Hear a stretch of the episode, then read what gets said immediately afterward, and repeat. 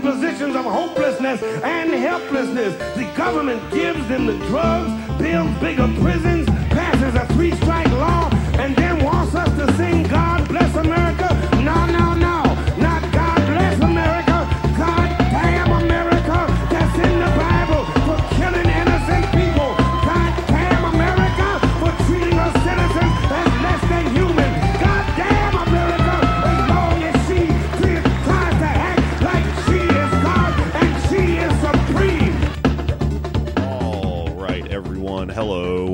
Pod Damn America, the gothic socialist podcast for the stupid children.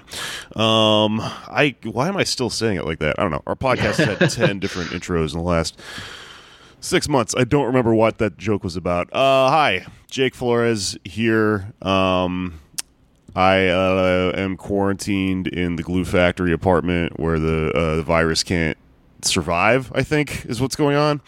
Um, Anders Lee's here. Anders Lee here. Are you quarantined, Anders? I'm quarantined in a TV network. That ain't no good. Yeah, Well, that's yeah. That's the thing was uh, people who work in TV have to keep going to work no matter what. The r- real heroes, yeah. Yeah. Um, and we have special guest Benjamin Dixon. Uh, welcome to the show. Thanks so much for having me. I'm quarantined also at home. I have self quarantined my entire family. Yeah, I, this is really making like our culture of uh, Twitch streams and parasocial entertainment kind of worse because now we're the only people that can safely work. I think. yeah. Um, but uh, I guess America's just going to have to deal with more content. Anyways, uh, Ben, I know you're the host of uh, your podcast, The Benjamin Dixon Show. Um, Yeah. I also am very familiar with the uh, the work you did uh, bodying Mike Bloomberg, which I quite appreciate Oh, in the last few weeks. Uh, could you tell my audience a little bit about that if they don't know? Yeah. So uh, Benjamin Dixon hosted the Benjamin Dixon Show. Uh, it's a podcast we've been doing for about five years now. I've been heavy in politics for 10 years. Um, and it took all that time to finally get some breakthrough. and it came as a result of a video that literally, uh, audio rather, that literally dropped in my lap. Um, and I say literally, and I mean it figuratively, obviously. Um, but I didn't, I didn't really set out to find it. Uh, three Google searches later, and there it was. And I cut up this audio of Michael Bloomberg saying some extremely racist um, and some extremely authoritarian crap. Um, and so I um, chopped it up and I just used my network on Twitter to push it as hard as I could. We were able to break through to the mainstream media and they immediately started covering. Um, he started seeing a drop in the polls.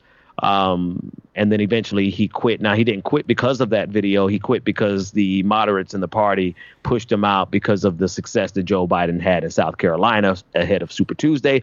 But we'll take whatever wins we can get. Yeah, I also like to think that my uh, Bernie Bro uh, comments about him uh, that he used in he used me in a video about Bernie Bros. It doesn't Oh, really? really make any sense, but I would like to think I had some hand in bringing him down just by association. I don't know. There it is. he was intimidated. Yeah. He's gonna I- he stuck his head in the toilet after that. Like I told him. I found that uh, incident a little surprising because you would have thought that he's, you know, he's spending so much money on this campaign that he would have like gotten that stuff wiped Yeah. off the internet, uh, like the Clintons do. They're pretty notorious for being really diligent about like taking every piece of gossip about Bill offline. Um, do you think that was just you know uh, lack of uh, due diligence on their part, or they just like there's just so much shit about him out there that it's insurmountable? Yeah, I think I think it's a combination of both. I think there's a little bit of um, arrogance and negligence there, uh, but also there are so many videos. Yeah. Like, which one did you want to be the one that was the straw that broke the camel's back, right? um, and it just so happens that um, I was ahead of the curve on this, um, not even on purpose. Like, I just Friday day before. Uh, so I guess that was Monday was the 11th when I put it out. So what was that the 8th? So Friday, the 8th of February, I just decided I was going to shift gears and focus on Michael Bloomberg. Monday morning, three Google searches later, there's this audio, and so I think it's a it's both a, a product of overconfidence as well as uh, they just like what were they going to pull down because as soon as I put that one out, there was a flood of other videos that came out. Any one of them could have been as uh, viral as the first. Mm. Uh, and there was also a little controversy because a lot of uh, supporters of Elizabeth Warren had been crediting her with ending Bloomberg's campaign. Uh, and then other people were pointing out, oh, it was actually you who kind of um, spearheaded this in many ways. Yeah. Uh, I want to ask, well, because a lot of them I saw did acknowledge this. Uh, so, what were some of like the cringiest apologies you got from Warren supporters for uh, erasing you out of the narrative? what a hell! That's a hell of a way to spin the question, man. um, so I don't know, man. It's it's all it's all cringe if you ask me, because the way I see it, like it was it was an alley oop. Like I, I'm I'm less of a fan of Elizabeth Warren today as uh, because of how everything played out with her and not endorsing Sanders. Um, but prior to that, I like to think of it as an alley oop between a basketball play between me and Warren, um, like Dwyane Wade and LeBron James. Like I alley ooped it and she slam dunked it. Like she she did she did put the nail in the coffin for sure. Uh-huh. Because even more so than Bernie, like Bernie Bernie's going to have to turn the corner and actually just get a little nasty right? He's going to have to get a little more forceful because that was his moment. He got yeah. the first chance to speak at the debate that came up immediately after we released that video. Uh, he had the first chance to speak and he didn't nail it. Elizabeth Warren came around the corner and bodied the hell out of Michael Bloomberg. So um, I, I saw all the apologies and some of them were really cringe. One was like, "Oh, I didn't mean to erase the work of a black man, that this or that, that," and I'm like, eh, "Yeah, whatever. Okay, just just um." let's just move on to the next thing. And um, I do I need the credit? No, it's cool. Like I, I've gotten enough credit. Let's just move on to the next thing. Oh, wow, that's very generous of you. Very so generous and mature. She for sure was referencing the stuff that you dug up, right? Mm-hmm. Yeah. yeah. Oh yeah, yeah, yeah. You know that that no, it was a one to one. That you know it was the video that they referenced specifically uh, at the at the debate, and that was cool. I'm like, holy shit, my shit just made it to the debate stage, the yeah, presidential yeah. debate. So that for me, I was like, I'm fucking good, man. Uh, and and then everybody wanted me to come and, and do interviews and stuff, and now I get to do podcasts with everybody who's got some dope ass podcasts like you guys. So I'm good. Like I don't I don't need the credit. Don't get me wrong. I will you know probably get a couple of articles written about me. I might you know I'm not going to wait for them to write it. I'm going to call them and say, hey, you need to write this article about me because I, I I took down a fucking oligarch. So I'm humble, you know, but I'm not not naive. Like we're gonna we're gonna make sure the story is told and and we capitalize on it so that we can continue doing this independent media stuff. The only thing I'm really concerned about is the fact that it, you know giving Elizabeth Warren all the credit will take away from the importance the the role that independent media played in it. Mm. Yeah, for yeah. sure. I know the week you're having because I uh, I had a dumb thing where Homeland Security came to my house, and um, you know, then I went and did all the podcasts about it, and yeah, I mean, yeah. it's it's great for your uh, your little you know for your platform or whatever, but it, right. ultimately at the end of the day, I care more about taking down ICE than um, you know whatever the fuck. Uh, if someone else were to, if Elizabeth Warren were to get on a debate stage and do the joke I did about killing ICE agents, I wouldn't be that mad. I would just be glad it's being told. In fact, I think that'd well, be pretty cool. well, something independent media has been talking about for a while is the record of Joe Biden, the uh, yeah. policies, the connections of Joe Biden. Uh, and na- one thing that mainstream media has not picked up on quite yet, they're, they're, I, I have a feeling they will talk about this a lot more if he clinches the nomination is the senility, the cognitive decline. Uh, right now, you're seeing that mostly from independent media who's talking about that. Do you think we're going to have time to get that into the uh, public sphere, to get that into the consciousness of, of primary voters before it's before it's too late? You know, I think we have gotten it in there. I think it's there. I think I think we're at a, at the stage of the decline in the Democratic Party where they reject outright factual information. Mm-hmm. So they are aware, they are completely aware of the fact that um, Joe Biden does um, does suffer from severe cognitive decline. I think it's evident from people who definitely evident um, from uh, for people who hear him. Um, I don't think he's capable of doing more than a five minute speech without being filled with not gaffes. These aren't gaffes. These are clear examples of cognitive decline. Whether you want to diagnose it as senility or, or dementia or Alzheimer's, whatever the case, I, I don't know which it would be, but it's one of it's something.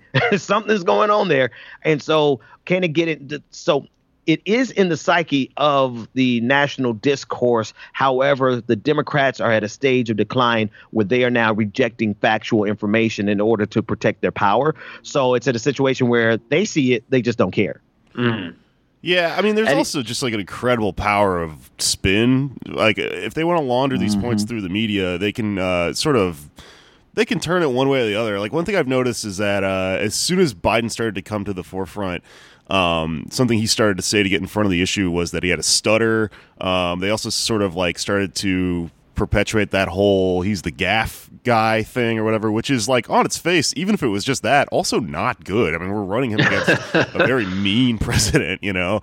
Um, but I mean, yeah, I, I th- one thing that concerns me is that um, I, I think that we're seeing these large showings of just older voters in uh, like in Michigan where you know he beat Bernie and uh, you know the problem here is is being that like young people aren't showing up and uh, older I mean I, I have my suspicions about voter suppression and the way they're like uh, eking out the data and stuff um, and we might find out that Bernie won stuff later on that they just didn't report or whatever. I don't know. But uh, point being that like older people and I say this because I'm a lurker in many like Biden and Bloomberg Facebook groups and stuff like that are going to be less um, keen on using the senility thing as an insult.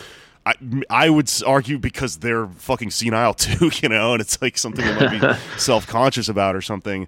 Um, but I don't know. It's cra- it's just I don't know what to do with it though because like to me it's uh I think it's true, and I also think that um, it's completely hypocritical of anyone to defend Biden's, uh, you know, sundowning brain while at the same time having attacked Bernie for uh, for being old or whatever for the- you know the last however many years. Um, Yeah. I- go ahead. no, go ahead. Well, I was going to say that they're just doing a similar thing with like uh, just age in general. Like I was just watching this interview with Pete Buttigieg where he's talking about why he endorsed Biden, and uh, something really funny came up, which is that they asked him about black voters and how he just never really had them, and uh, he, you know, he admits it. He go, he goes, uh, you know. Yeah, you know, it's, it's some things are about time, and he, when he's talking about endorsing Biden, he goes, "You have to admit the guy's got you know decades and decades and decades of time like put into uh, building this relationship with the black, uh, you know, community or whatever." Which um, I don't know how true that is. I think it's like maybe more of a recent phenomenon. Um, but well, I don't know. That could go either way. But um, but at the same time, Buttigieg is one of the many people that spent you know fucking months and years uh, hammering someone like Sanders for being too old and you know downplaying the fact that the he's old means he's consistent and he's built all these relationships and stuff not relationships but like ideological commitments and stuff. It's just fucking spin. I guess i'm just like really really really kind of black pilled about the media right now. They'll find a way to make Yeah. the fact that biden's sundowning into like a good thing.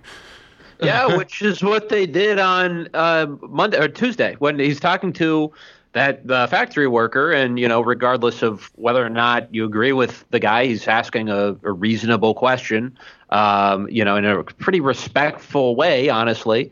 Uh, and Biden, and you know, and I think Bernie needs to say this in the debate on Sunday. You, you know, leaving aside all the senility stuff and all that, just focus on the fact he was talking to a voter who approached him in a reasonable way and started swearing at him and threatened to fight him.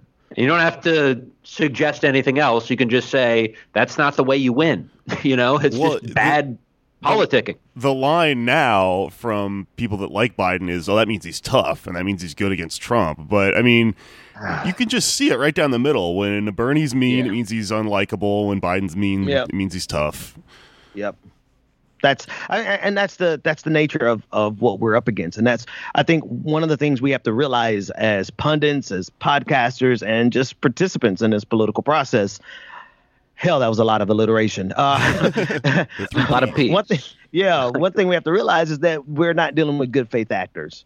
The Democratic Party is not engaging with us in good faith. They're going to spin to protect their power. And we should have expected that from the beginning because that's what powerful people do. And so they're going to spin everything. The media is going to be complicit. They're going to spin everything in favor of insulating themselves from uh, a Sanders administration, which would be a direct threat to their power. Yeah, I agree. Um, let's see. Um, let's talk a little. Wait, do you have one, Anders? No, no, no go ahead.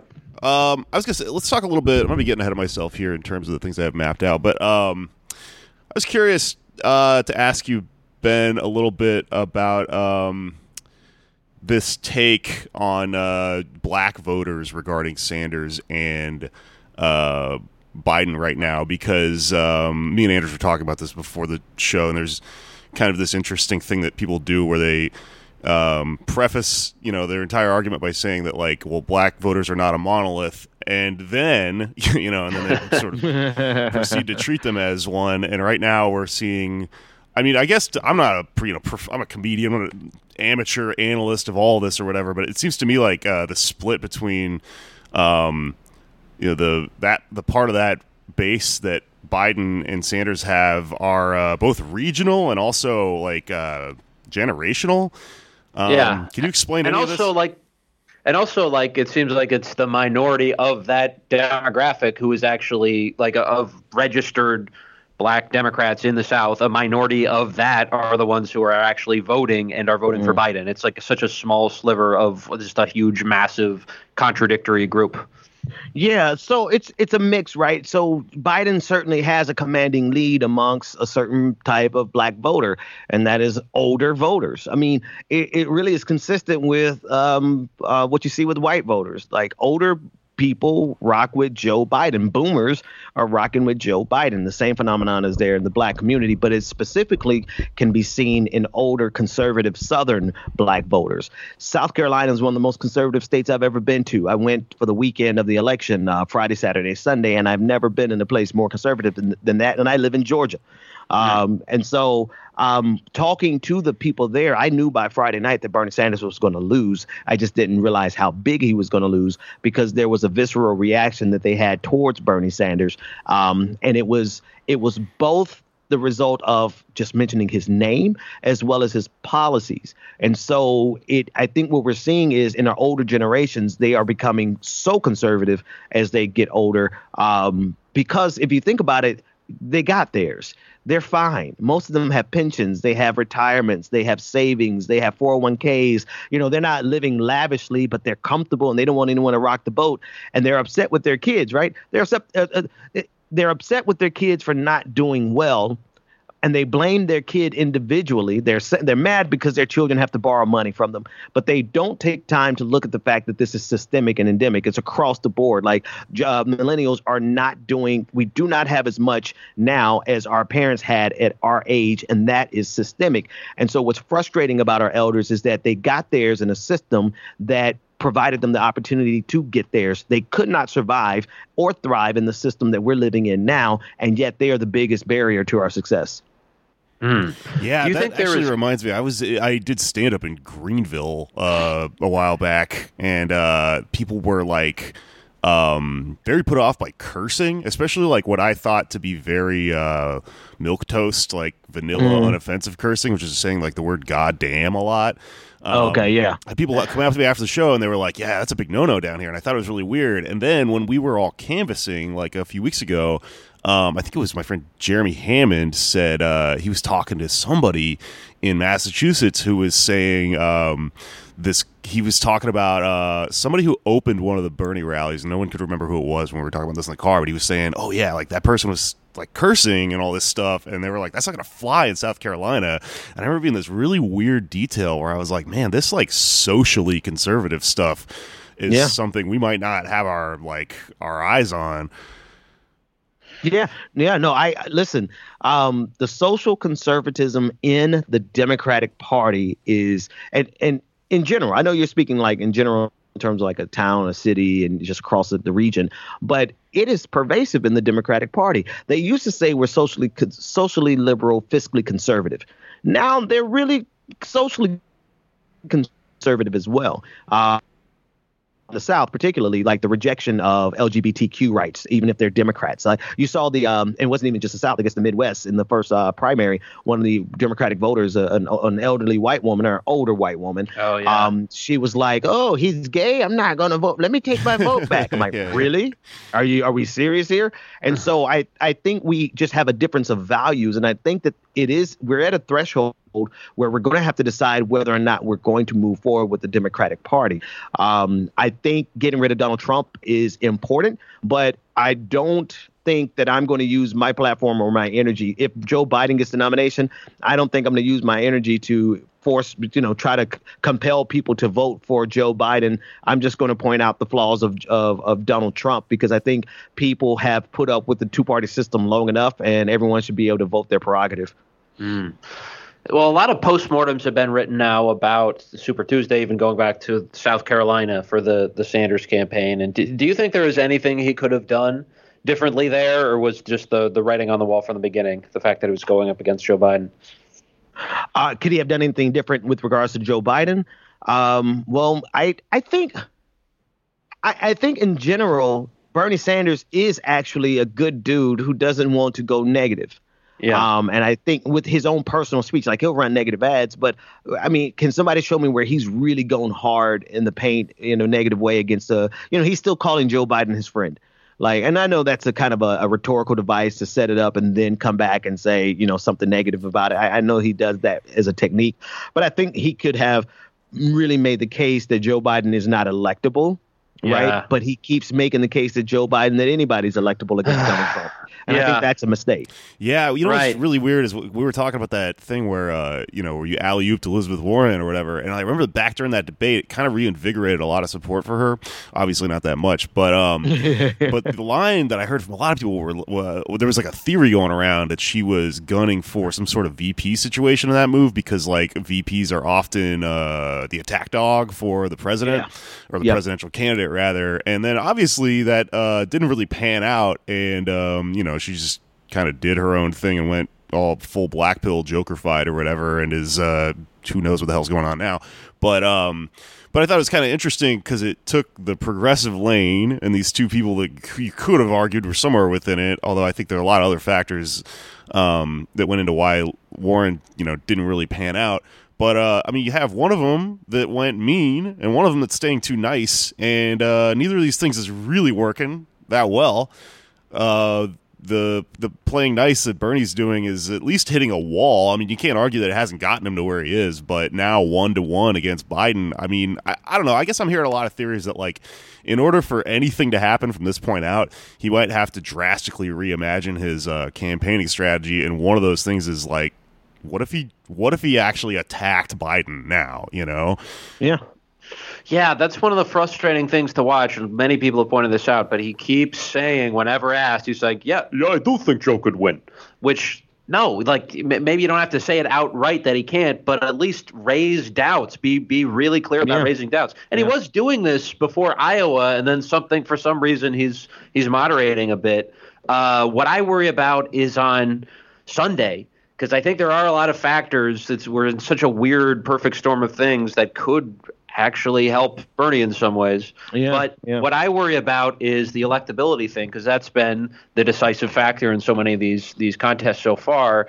And Bernie keeps saying, and he is right, and the the the facts ultimately are on his side that to win the general election you need a huge amount of youth turnout, and that is yeah. true. But the the argument there is maybe a little too nuanced to fit into a soundbite when you're confronted with the question, well, why are, haven't young people shown up for you so far? Because I mean, that's a, it's a bad faith question, but to really respond to it, you have to get kind of granular in a way that I don't know if, if he's going to be able to do that on, on the debate stage.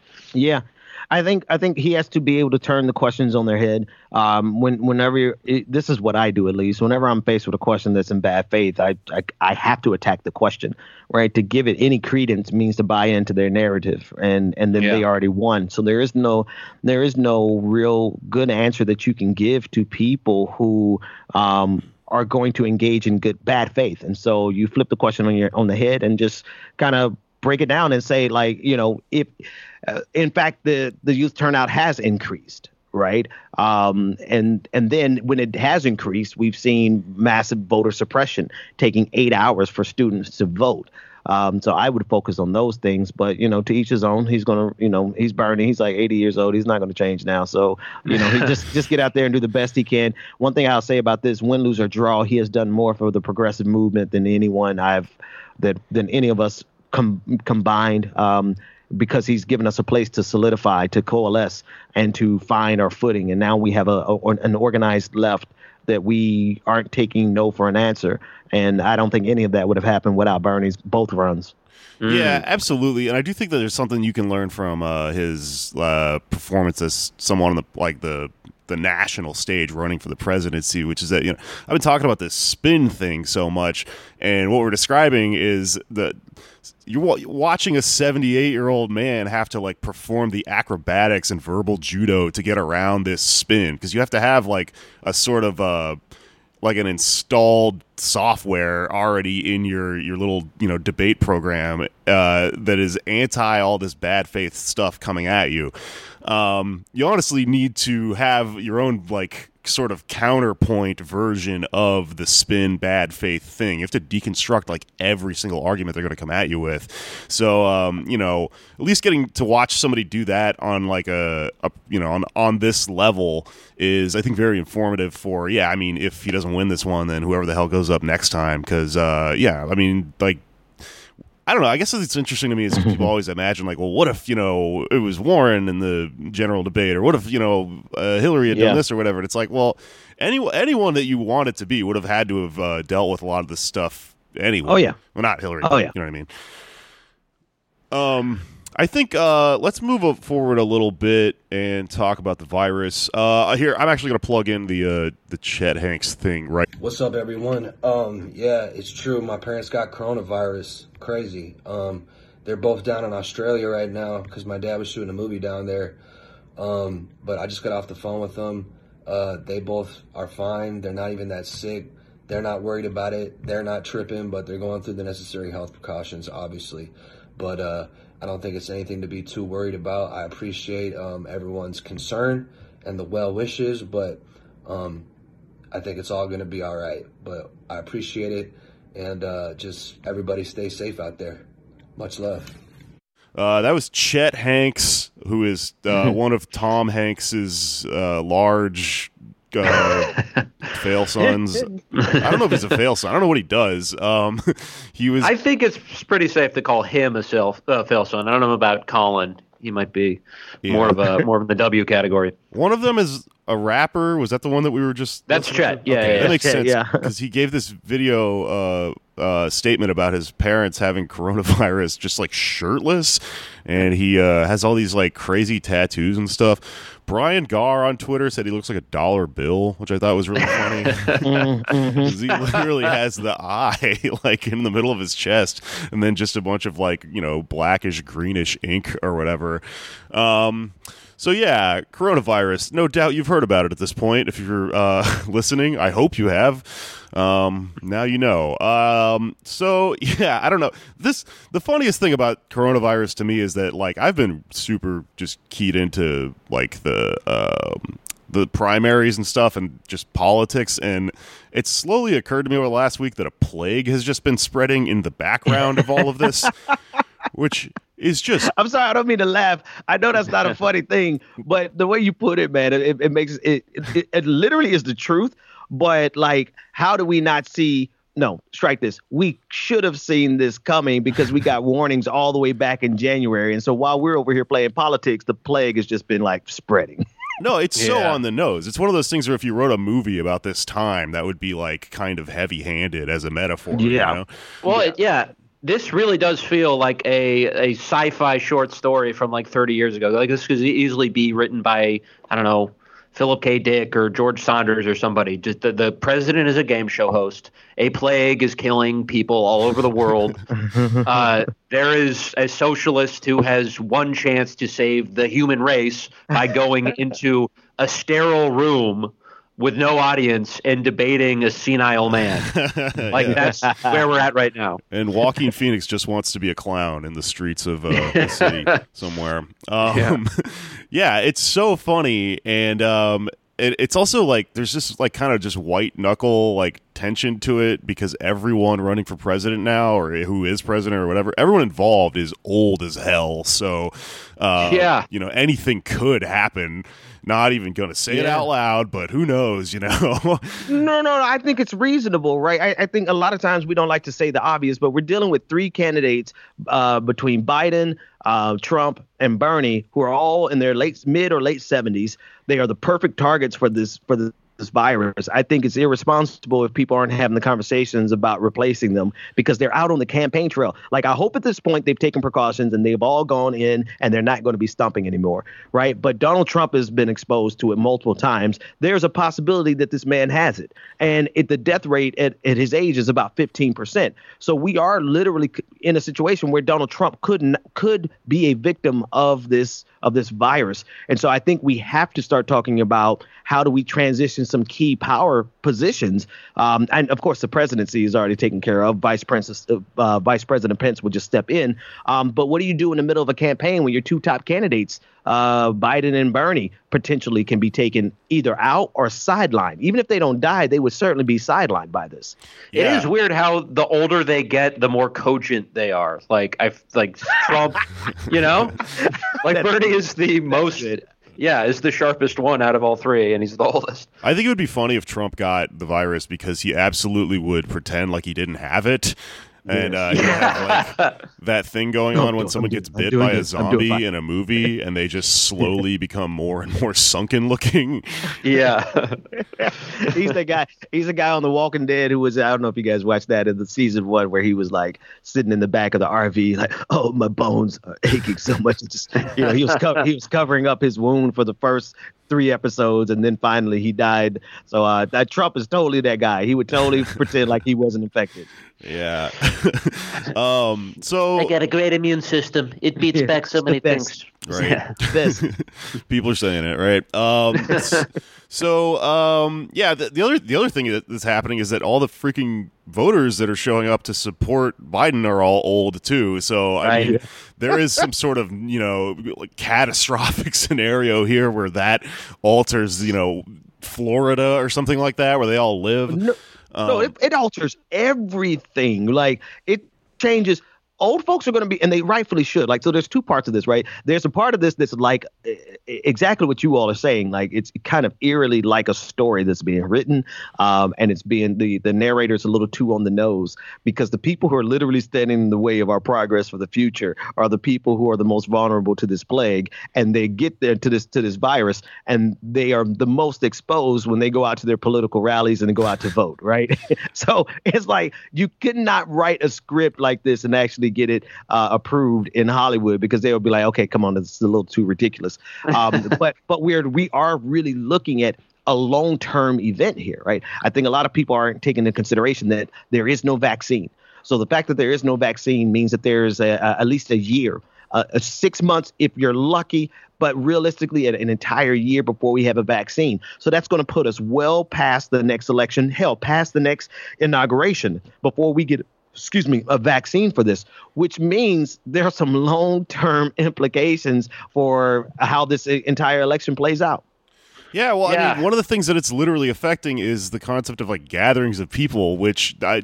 I mean, the, politics is freaking like that's a huge mechanism within this. We are thinking in terms of like groups and herds, and uh, one thing that's going to affect is the you know possibly there being like an audience at this next debate or any of the events coming up, or you know they're talking about canceling um, the convention in Milwaukee, among other things. South by Southwest in Austin has been canceled. Uh, the entire NBA season has been canceled. Um, all sorts Yep. of like Yep. Uh, the the rodeo. Roseanne has been canceled. Roseanne's been canceled. Um, uh, the the Houston Livestock Show and Rodeo, where I'm from, that's like a huge deal down there. It's NBA, also- did you did, did you say the NBA already? Yeah, I Yeah. think so. Okay, okay, yeah, yeah. So I, I'm sorry I didn't hear that, but NCAA too. NCAA basketball. I mean, it, it really is going to. So, I mean, and that's just the politics of it. You think about the the economics of it, man. We're Yeah. we're we're headed into some um, dark dark days if we don't. And this is so on the nose. If we don't embrace some form of socialism, Right. we are screwed. So we're going to have to do a universal basic income. We're going to have to put a moratorium on on like most debts, uh, evictions, um, um, uh, repossessions, foreclosures. We're going to have to prevent cities from cutting off utilities. Um, all so that we can survive, not as a people, because humans are going to survive. But if you want this economy to survive, if you want the global economy to survive, you're going to literally have to embrace socialism uh, on some level. Right. Yeah. I mean, I don't feel bad about politicizing this at all because the stakes are so high here, and thinking about the electoral implications. But like, like the, from a from a public health administrative perspective, the only solution here, especially since we don't have a vaccine yet, is to just implement Bernie Sanders' platform. Yeah, Like yeah. that's that's what we have to do, and I think that that is going to be his his strength going into the debate. I mean, and I think hopefully he'll be able to make an electability argument as well. Yeah, Yeah. don't, this, one of the things I can't stop thinking about is like when Mike Bloomberg was in the debate. There was that one debate where everyone was just cheering for him and booing Bernie Sanders, and you went, Oh, it was hilarious. "Yeah, wow, this guy just bought the audience." That's just hilarious. That that's part of this. That's the part of this story that Bloomberg tells us. It's like, look what money can buy or whatever. But this next thing, I mean, it's almost got me a little like tinfoil hatty. Like when I found out that, um, you know, Biden's probably greatest weakness is just the fact that he might have to speak in public. Suddenly they're talking about canceling the debate. They're talking about how there being no audience to you know to laugh at him. He was talking about sitting down in a chair during the debate. Um, Yep. It's all. It just seems like very convenient. I'm sure it's just you know that's just life. Uh, it's we're just terribly unlucky for that reason. But um, the, all these things are happening that are so ironic and so on the nose. And probably my favorite of them is the fact that. Um, Pete Buttigieg, when he dropped out of his uh, his presidential race and uh, or his campaign and decided to endorse Biden and get behind all this stuff, is now on this uh, victory lap type thing where he's just going around and, and talking on talk shows and stuff like that. And uh, the big news about him this week is that he will be hosting the Jimmy Kimmel show, like late night with Jimmy Kimmel. While Jimmy Kimmel is is hosting like Who Wants to Be a Millionaire or something, I don't know. I'm under hundred. I don't And watch. guess TV. who's back as a writer? Jack Allison Yeah. writing his entire monologue. Yeah, that would be so good. Um, but the thing, I guess the the funniest scenario to me is that like Pete Buttigieg, you know, is an egomaniac and a crazy person and wanted to be president really bad for the reasons of you know he wants to speak in front of large crowds like an emperor and you know have them scream and be bloodthirsty for him and he didn't get it but he did get the uh, the second prize for people that are in the deep state which is that you get to do comedy. Sorry there are a lot of them. Um, but he, he got to he gets to host late night. I think the funniest thing ever is if they don't tell him right before he goes on stage and they're like oh by the way there's no audience tonight. And this is the end of his tragedy is that he finally you know he finally gets the power. Oh, that's good. but it's just uh just an empty studio audience where he has to speak in front of a teleprompter and can't feel Oh, you know worshipped or whatever i don't know Right. He can't he can't feel that energy. Like so I've done I've done live stuff um, with live audiences and uh, on stage. There's nothing there's nothing um, more fulfilling or terrifying than standing on a stage in front of thousands of people. Um, and I would not exchange that for an empty television studio for the world. It's just like there's no comparison. Yeah, sure. I know you know I've been in studio and and it's just me and a camera and I know millions of people are watching, but it is nothing like what you get when you that that euphoria that you get from uh, getting the applause of thousands of people and that is exactly what Pete is going to be robbed of. I mean, he you can tell he wanted it so bad because he like faked that video where the lights went out and then people were like waving their you know, phones at him. Like he was like, this is uh, pathological. I think. I and I as a as a performer, I understand the thing that he was uh, hunting. So I think it would just be so funny if it happened. But um, I don't know with any of these things, uh, with this or with like other gatherings of people that uh, suck. Um, you know, really, I can't figure out whether it's funny or if the, if the crowd gets canceled or if they all just infect each other with the damn Yeah, virus. just take it. just take it. so that's the other thing that's being floated around. Like I, I read an article uh, about Boris Johnson's um, floating. Like this is not official and there's nothing that he he spoke. This is like a, an aid to an aid or something. Said that they're floating the idea of getting the healthiest people infected so that they can create herd immunity. Um, so like this is some we're in some really uncharted territory here. We're in some weird times here. Yeah, I mean, dude, I was just like looking at uh, plane tickets because I'm doing a little touring, and like you can fly across the country right now for like twenty nine dollars. That Oh, is yeah. not normal. um, the other thing that's happening that is, uh, you know, probably something uh, that is illustrative of you know capitalism in the system we're living in is um, rich people are just buying up bunkers right now. This literally was a season of American Horror Story. Um, it's happening in real life. Uh, there are these bunkers in in South Dakota that someone is just selling off that used to be military bunkers. Um, that rich people are buying up. This has been a trend that I'll I'll link to these Guardian articles that I'm uh, reading from or in the show notes or whatever. But um, but this has been a trend since Trump was elected because as soon as he was elected, obviously people went kind of catastrophic and you know felt like the world was ending and stuff like that. And um, so something that uh, is kind of interesting is all of the tech millionaires and billionaires in Silicon Valley a few years ago all bought like uh, compounds in New Zealand. Um, Peter Thiel was one of the first ones. Um, another one of these guys. I'm gonna see if I can find the quote. Uh, but th- there's like an in joke among like tech billionaires that like uh, you know. You got you, you buying some real estate in New Zealand? Wink, wink. Like they all kind of know it's like this, this um, what do you call it? Like a, a go bag sort of situation. Um, Oh yeah, they they they know.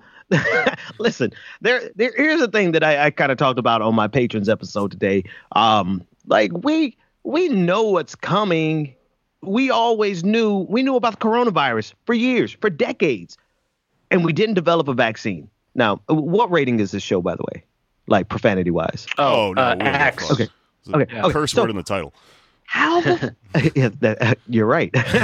um, how the fuck did we know about this for decades and we did not even think to start developing a vaccine after SARS? Like this is this the the coronavirus is connected to SARS and MERS, and we knew the coronavirus was there. It just had not jumped from the animals to humans yet, and yet we did not develop a vaccine. So I, I say this in context of what you're talking about about the bunkers and stuff. The rich people they know they're buying up. You know they they're the ones who are able to get tests. That's the, the NBA players are able to get tests. Uh, Tom Hanks were able to get the coronavirus test. Uh, you know, so so they know they're buying, they're they're being prepared. But here's the stupid thing about it is like if we're not all prepared, then none of us are prepared, right? Because you can't escape, you can't es- escape a a, a, a pandemic. you know, what are you going to do? Wait till everyone dies, or wait till everyone gets herd immunity? Well, that- I mean, we could try to wait it out. I guess. I guess that's what they're trying to do. that's what's so funny about this is because like um, all these like rich people are saying uh, you know they're buying up things like private doctors to try to get themselves tested early they're buying like um, a private uh, luxury like terminal service at airports so they can sort of be cordoned off from the rest of the people that are flying. Um, this is the quote i found from that it's from the, the linkedin co-founder reed hoffman. He said uh, saying you're buying a house in new zealand is kind of a wink wink say no more he said which is like so funny because it but before this happened i would have just assumed he meant he was a pedophile but now he's a survivalist apparently. Uh, apparently this is something that they've had in the bag forever but um, yeah but i mean uh, these people would rather like be the last 300 people on earth than just redistribute their wealth in a way that would actually beat this disease. Because i mean even if you live in a bunker like what what happens? The disease is still out there you know? Yeah, yeah, and, and see that's the thing. Like, there is something to if you're young enough. Like, I'm right at that threshold. Like they said if you're 40 and above, that that you know, especially in America, you have any kind of underlying conditions. If if you're obese and you know, I'm good and overweight. Uh, so if any of those things, you could you know. It's not going to work out too well for you. But for people who are young and they're healthy, you know, they probably can go and get this and, and be done with it in no time flat unless they have some underlying conditions that they aren't even aware of. Um, I say that to say the longer these rich people stay in their bunkers, the more likely they're going to die when they get infected with this. So it's like you need to like we need to do something now unless you plan on staying in your bunker for a year and a half until a vaccine is developed. yeah they're turning Right. themselves into like uh, aristocrats who uh, you know It's like a Howard Hughes situation. Yeah. Yeah, like you- you're no longer part of the biome or or whatever that is the rest of humanity. So it's your body's like going to react negatively to it. Um, here's another pretty funny story. This guy Ken Langone, who's the co-founder of Home Depot, the uh, you know fucking uh, housing chain. Uh, what do you call it? Um, he's an 84 year old billionaire, and he called an executive and top scientist at NYU's Langone Health, the New York hospital that's named after him. Uh, so he was able to go to the hospital that's named after him to get tested, right? Um, he said, What I've been told by people who are smarter than me in disease is, as of right now, it's a bad flu. So he's also an idiot. Oh my God. I have a theory that uh, I, I saw The View today, and Whoopi Goldberg was wearing a top hat, which is I saw that. Like, uncharacteristic of her. She usually doesn't wear hats at all, let Now she needs a monocle. That's all she now. But I'm w- wondering, like, if that's actually the best preventative gear to be wearing right now, and it just no one can afford it, but like the top one percent. Maybe that's They're not telling us that the real gear Yeah. is a top hat and a monocle. That's beautiful. I love it. Uh, no, if any, I'm the only person who watched this season of uh, American Horror Story. I keep talking about, but they wear weird clothes like that in the bunker because it's a badly written TV show that's uh, post Bernie Sanders and is trying to incorporate some sort of commentary on uh, class without really understanding it. So I think that she's in the American Horror Story bunker. it could be, yeah, or maybe yeah. I, I think a monocle might have like maybe that was developed to to uh, shield against diphtheria or something. You know, it has a very particular. Why? Why Uh, was that developed? I don't know. Pink eye or something, where you only have Good. Yeah, that's eye? probably why. So you can expect inspect someone's butthole. Yeah, yeah. yeah, it was like the plague doctor mask. Yeah. Oh man, yeah. Um, so the other thing that's happening, I guess, the thing that this should be contrasted with in a responsible reporting on the uh, the news of coronavirus is you got these you know billionaires who are jetting off to New Zealand, buying up military bunkers, um, trying to quarantine themselves from poor people while still flying. You know, skipping the lines in airports. Um, well, the other thing that's happening is that in San Francisco, there uh, is obviously a huge um, you know, sort of unhoused population because of the housing situation there and the cost of living inside. And um, San Francisco has basically just decided to continue this practice of. Uh, like uh, I don't know what the word for it is. I'm looking for the cop word, the technical term. but basically, just taking people's shit. Um, if you're homeless, Civil asset for- forfeiture. Something Well, like that- that. No, that's a little different. Uh, seizure. seizure. Um, well, anyways, uh, this is a thing in San Francisco. Uh, if you're homeless, they just take your stuff. And someone was interviewed about it from the city, and they just said that uh, the quote was, "That's what we do." So there you go. Um, they uh, they uh, basically are creating situations where it's more and more dangerous to be homeless. You're less likely to be able to take care of yourself and keep yourself healthy and clean, so that you can not spread the virus. Um, it's complete shit show. it's it's it's not you know that's the other side of this right there are communities that are going to be um, impacted by this in ways that we haven't even been able to see because of like homelessness because of um, uh, marginal housing because of lack of access to health care right i mean people who are not even going to go to the doctor because they know they don't have any insurance to go to a doctor. So I, you know, and then on top of that, like we said earlier, the underlying conditions that people know they have and some that people don't even know they have because they don't have insurance to go to a doctor right? So you have all these factors that make america uniquely fit to be the worst case scenario. Um, i saw one report saying upwards of 150 million people could potentially get this. At a death rate, a mortality rate of 1%, that's 1.5 million people who could potentially die from this, concentrated in our elders, and then um, obviously trickling down to people with immune uh, with uh, immunodeficiencies and um, and people with underlying conditions. So um, we really, but we still have an opportunity to get it right. But again, the last thing that's compounding the complexity of this is Donald Trump right? His leadership in this has been abysmal. Now, I don't want to lay it all at his feet because I think that we should have enough separation of powers on the federal level as well as enough um, states' rights for states to go ahead and do what they need to do and not wait on the president of the United States. But it's almost like people people are waiting around for cues from the president. And and I, I understand that's kind of how it works. We look for our cues from the president, and then we take our marching orders, and then we expound expand on them. Uh, but in this case, I think people need to step up and be like, look, fuck it, we're going to shut down our state. We're going to make we're going to do some quarantines in this area. And we know and we we know for a fact where the cases are in Georgia. They're in Fulton County, and they're not too terribly far from where I live. We really should have been like doing some type of um, containment you know more of a containment in this area uh, because that actually broke out at a school right? So there's schools. We're not you know there it was brought to us from italy and then it spread to our schools. We could track that much but we're not doing anything actively to to stop it. And i'm wondering if everyone is just waiting on the president because if you're waiting on the president we're in fucking trouble.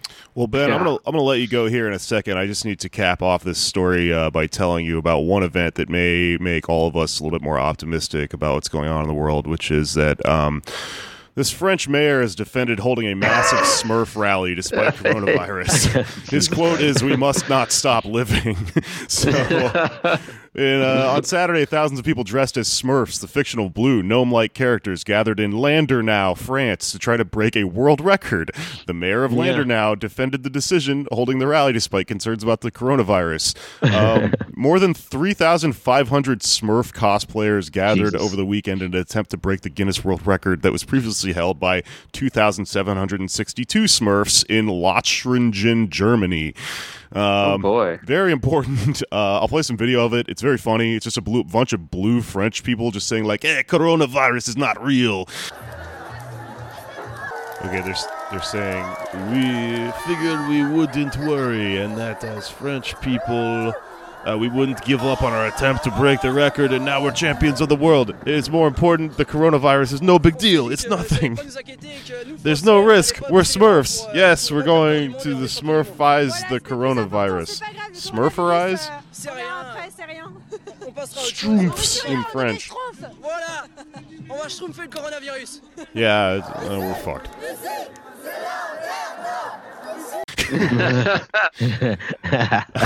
I love it. I, I, I, love it because of how stupid it is, right? Yeah. They are fucking like we we really the biggest. I, I said a couple things that are going to exacerbate the situation. One is going to be Donald Trump. Two is going to be our our reliance on this economic system. People are going to go to work when they shouldn't because they're afraid they won't be able to pay their bills. But then three, just the sheer stupidity of human beings to be able to look at a situation like this and be like, oh, it's not real. No, motherfucker, it really is real, and you need to be able to adjust just your normalcy, right? We are so addicted to having normalcy that we are terrified of changing our day to day routine. And that's the number one thing we need to change. Hey, forget normalcy, try some vitamin C, folks. wow, damn, dude. but it was wow. it was good. It was, it was there. I felt it. That was an Anders Lee classic. All right, well, Ben, thank you so much for joining us. Um, go ahead and plug away. Let me know anywhere my listeners can find oh, you. Listen, actually, I want to plug your show. Like, you, I mean, folks can find me on on on Twitter at Benjamin P. Dixon. But um, Pod Damn America, I love the name. I hope you guys can take over from uh, that other one. Uh, that's, that's, the plan. Because because uh, the name is better, and I think the mission is much uh, more needed. Yeah. yeah. I think our names are better too. We're not all named John and shit, you know. yeah, right. variety right. of names. Well, I appreciate it, man. All right, well, I'll uh, see you around the internet. All right, take care, fellas. Thank you, Benjamin. Hey, hey thanks for having me. I appreciate yeah, it. I really of course. enjoyed it. Anytime. Thanks for doing right, it. Take care. Bye bye. All right, all right, everyone. That was uh, Benjamin P. Dixon from uh, the Benjamin Dixon Show, and from uh, I, I'm just so happy about it. From taking down Mike Bloomberg, pretty badass. Yeah. Um, with the alley oop. Um, do we have anything to plug? Let's see. I'm going on tour unadvisedly. I, I don't know. I think I'm going to come to Atlanta. That one's still kind of uh, I'm uh, figuring out in the next couple days, but I might be at Atlanta in a couple weeks, and then also uh, Florida with Street Fight. And uh, I'm doing a Bernie fundraiser here in New York. We've got our live show over the debate if it happens. Um, Bernie's not dead yet. That's on Sunday. Yeah. Yeah. Uh, I have a, a show for now in Boston on the 21st of March at the Riot Theater at 10 p.m. Um, come out to that, barring any deaths or uh, warnings from the CDC. That should be happening. We'll see. And uh, yeah, follow me at Anders Lee here on Twitter.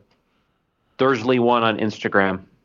Um, yeah, and if you're listening and uh, you have not become blackpilled or given up yet, or been killed by a plague doctor with the bird mask thing, um, you can still phone bank. You can still text bank. It's probably a better idea than the door to door stuff right now. Um, wow, I didn't even think Yeah. about that. That's fucked up.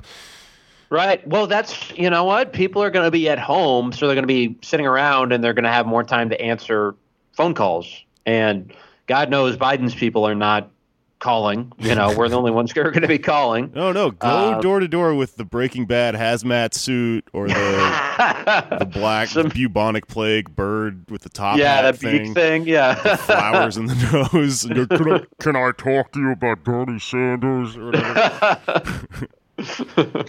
knock on people's windows. Don't don't go to the front door. Knock on the window. Shout, "I don't want to come in. I might be infected." yeah. Read his platform to them uh, until they shoo you away. Um, no, but I think texting and and uh, that's what- I mean, yeah, I think that could work. Uh, a lot needs to happen, but I, you know, I'm still optimistic about about something because Biden is going to have to defend a private insurance system in the midst of a plague. You know what You you, know. you could do is you go to door to door and you just cough on people and then you tell them like you now have the coronavirus and you put them in a situation like the crank movies where they have to get medicare for all passed or else they die you know yeah, it's a yeah, it's a grift. You're now Um, Jason Statham, and you have to, you know, jump on the tops of a bunch of buildings and shit to make sure that Bernie Sanders is elected president, and then, uh, you know, years from now we can go to the hospital.